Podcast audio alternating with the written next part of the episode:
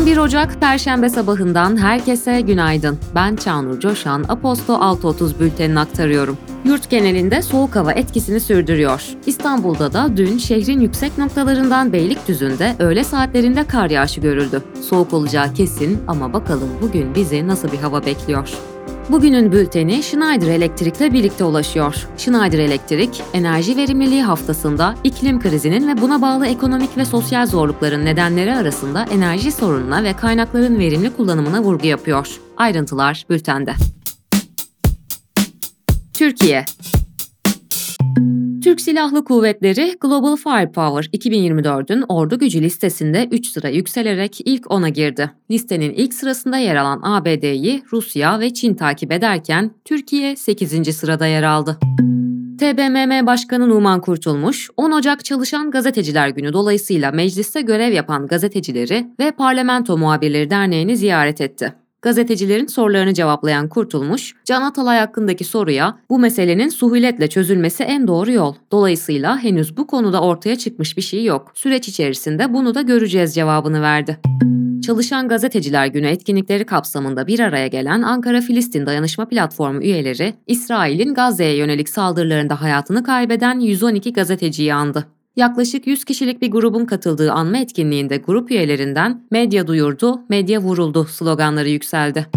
Anayasa Mahkemesi, erişim engeli ve içerikten çıkarma kararı verilmesine olanak sağlayan 5651 sayılı kanunun bazı maddeleri için istenen iptal başvurusunu karara bağladı. Mahkeme, internet ortamında yayınlanan haberlere kişilik haklarını ihlal ettiği gerekçesiyle yasak getiren maddeyi anayasaya aykırı buldu. Hakimler ve Savcılar Kurulu üyeliği için TBMM başkanlığına başvuru süreci başladı. HSK üyeliği için şartlara uygun olan aday adaylarının TBMM başkanlığına 12 Ocak Cuma günü saat 17'ye kadar başvuru yapabilecekleri duyuruldu. Dünya Geçen hafta uğradığı bıçaklı saldırıda şah damarlarından yaralanan Güney Koreli ana muhalefet lideri Lee Jae-myung, 8 gün süren tedavisinin ardından taburcu edildi. Lee, kendisine yapılan saldırının bir dönüm noktası olması gerektiğini belirterek nefret siyasetinin sonlandırılması çağrısında bulundu. Fransa'da Başbakan Elizabeth Borne'un istifasının ardından Eğitim Bakanı Gabriel Attal, Cumhurbaşkanı Macron tarafından başbakan olarak atandı. 34 yaşındaki Yahudi kökenli Attal, Fransa'nın en genç ve eşcinsel olduğunu açıklayan ilk başbakan oldu. Güney Amerika ülkesi Ekvador'da devlet başkanı Daniel Noboa, ülkedeki 22 uyuşturucu çetesini terör örgütü ilan ederek meşru hedef olarak gösterdi. Açıklamanın ardından yerel bir televizyon kanalının stüdyosu canlı yayın sırasında maskeli ve silahlı kişiler tarafından basıldı. Polisin düzenlediği operasyonda 13 kişi gözaltına alındı. Görevi kötüye kullanmak ve yolsuzluğa azmettirmek suçlamasıyla yardımcısı Maciej Waszek gözaltına alınan eski Polonya İçişleri Bakanı Mariusz Kaminski, siyasi nedenlerle tutuklandığına inandığı için açlık grevine başladığını bildirdi. Almanya'da Makinistler Sendikası'nın demiryolları işletmesi Deutsche Bahn'la anlaşamaması nedeniyle greve başladı. Deutsche Bahn'dan yapılan açıklamada yolcuların planladıkları tren seyahatlerini ertelemeleri istendi. Grev cuma gününe kadar sürecek. ABD Dışişleri Bakanı Antony Blinken, Tel Aviv'deki temaslarının ardından Batı Şeria'da Filistin lideri Mahmut Abbas'la görüşerek Washington'ın Filistin devletinin kurulmasında somut adımları destekleyeceğini belirtti. Ekonomi İşsizlik TÜİK verilerine göre Kasım'da 0,4 puan artışla %9 seviyesinde gerçekleşti. Genç nüfusta işsizlik oranı %16,5 olurken geniş tanımlı işsizlik bir önceki aya göre 1,3 puan artışla %22,7'ye yükseldi. Böylece işsizlik Haziran'dan beri ilk kez artmış oldu. Hazine ve Maliye Bakanı Mehmet Şimşek, kripto varlıklara ilişkin yasal düzenlemede son aşamaya gelindiklerini belirterek, kripto varlık düzenlemesiyle temel hedefimiz bu alanı daha güvenli hale getirmek ve ortaya çıkabilecek riskleri bertaraf etmek dedi. Uluslararası Çalışma Örgütü'nün 2024 istihdam eğilimleri raporuna göre bu yıl iş arayanların sayısının 2 milyon kişi artması ve böylelikle küresel işsizlik oranının 2023'teki %5,1 seviyesinden %5,2'ye çıkması bekleniyor. Raporda çalışan yoksulluğunun da yükselmeye devam edeceği belirtildi. Buna göre 2023'te günlük 2,15 dolar ya da daha azıyla geçinen çalışan sayısı yaklaşık 1 milyon kişi arttı. Dünyası ve finans Hyundai Motor Group'un hava ulaşım şirketi Supernal, geliştirdikleri elektrikli uçağı tanıtarak 2028'de hava taksi faaliyetlerine başlayacaklarını açıkladı. Japonya merkezli otomotiv firması Honda logosunu değiştirdi. Şirket 1981'den bu yana üretilmiş tüm otomobillerde olan H işaretini güncelleyerek yeni nesil elektrikli araçlarda kullanacağını açıkladı.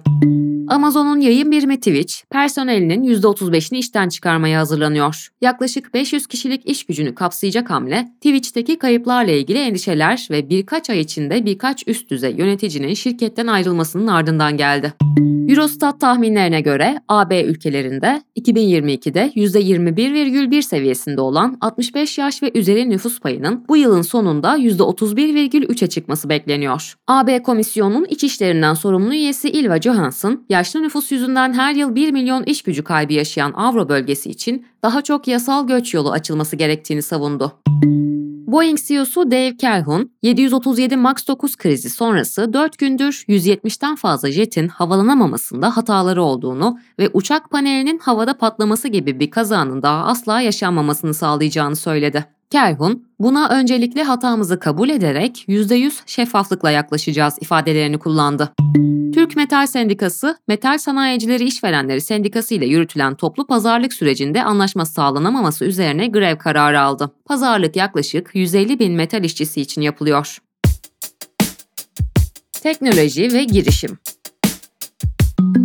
Microsoft ve Pasifik Kuzeybatı Ulusal Laboratuvarı, pillerdeki lityum kullanımını %70 azaltabilecek N2116 isimli yeni bir madde icat etti. Geleneksel yöntemlerle icadının 20 yıldan uzun sürebileceği belirtilen N2116, yapay zeka ve süper bilgisayarlar yardımıyla bir haftadan kısa sürede icat edildi. NASA, insanlığın 1972'den bu yana Ay'a ilk kez ayak basacağı Artemis 3 görevinin Eylül 2026'ya, Artemis 3 öncesinde astronotları Ay yörüngesine taşıyacak Artemis 2 görevinin ise Eylül 2025 ertelendiğini bildirdi.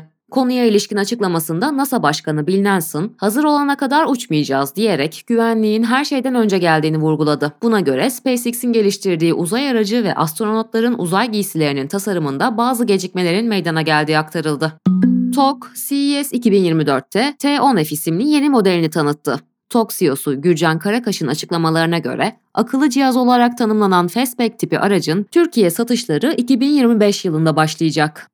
Rekabet Kurumu, WhatsApp'a gelen güncelleme ile kullanıcılarını yeni veri paylaşımına zorladığı gerekçesiyle hakkında soruşturma başlattığı Meta'ya para cezası kesti. Bu kapsamda 12 Aralık 2023'ten itibaren geçerli olacak şekilde 2022 yılı gayri safi gelirleri üzerinden günlük 4 milyon 796 bin lira para cezası ödeyecek olan Meta, toplamda 140 milyon üzerinde ödeme yapacak. Günün hikayesi İsrail-Hamas savaşı bölgesel bir çatışmaya dönüşecek mi? Sevgili İlkim Emirler sizler için kaleme aldı. ABD Dışişleri Bakanı Antony Blinken bu hafta Orta Doğu'yu ziyaret etti. Blinken ziyaretinin ilk durağı olan Türkiye'de Cumhurbaşkanı Erdoğan ve mevkidaşı Hakan Fidan'la bir araya geldi. Blinken'ın son durakları ise Batı Şeria ve Mısır oldu. ABD Dışişleri Bakanı'nın ziyaretinin İsrail-Hamas savaşının bölgesel bir çatışmaya dönüşmesini engellemek amacı taşıdığı değerlendirildi. Peki bu mümkün mü? Yoksa İsrail-Hamas savaşı bölgesel bir çatışmaya dönüşecek mi? Yazının devamı bültende sizleri bekliyor. Sevgili dinleyenler, 11 Ocak Perşembe günü bugün. Ben Çağnur Coşan, Aposto 6.30 bültenini aktardım. Ve bugünün bülteni Schneider Elektrik'le birlikte ulaştı. Haftayı bitirmeye gün sayanlar için önümüzdeki iki günün kolay ve hızlı geçmesini diliyorum. Ama bir o kadar da zamanı yavaşlatmayı diliyorum çünkü yeni yılın ilk ayının yarısına yaklaştık bile. Zamanın yine tüm hızıyla akmaya devam ettiği bu günlerde Aposto Radyo'da tekrar buluşmak dileğiyle, hoşçakalın.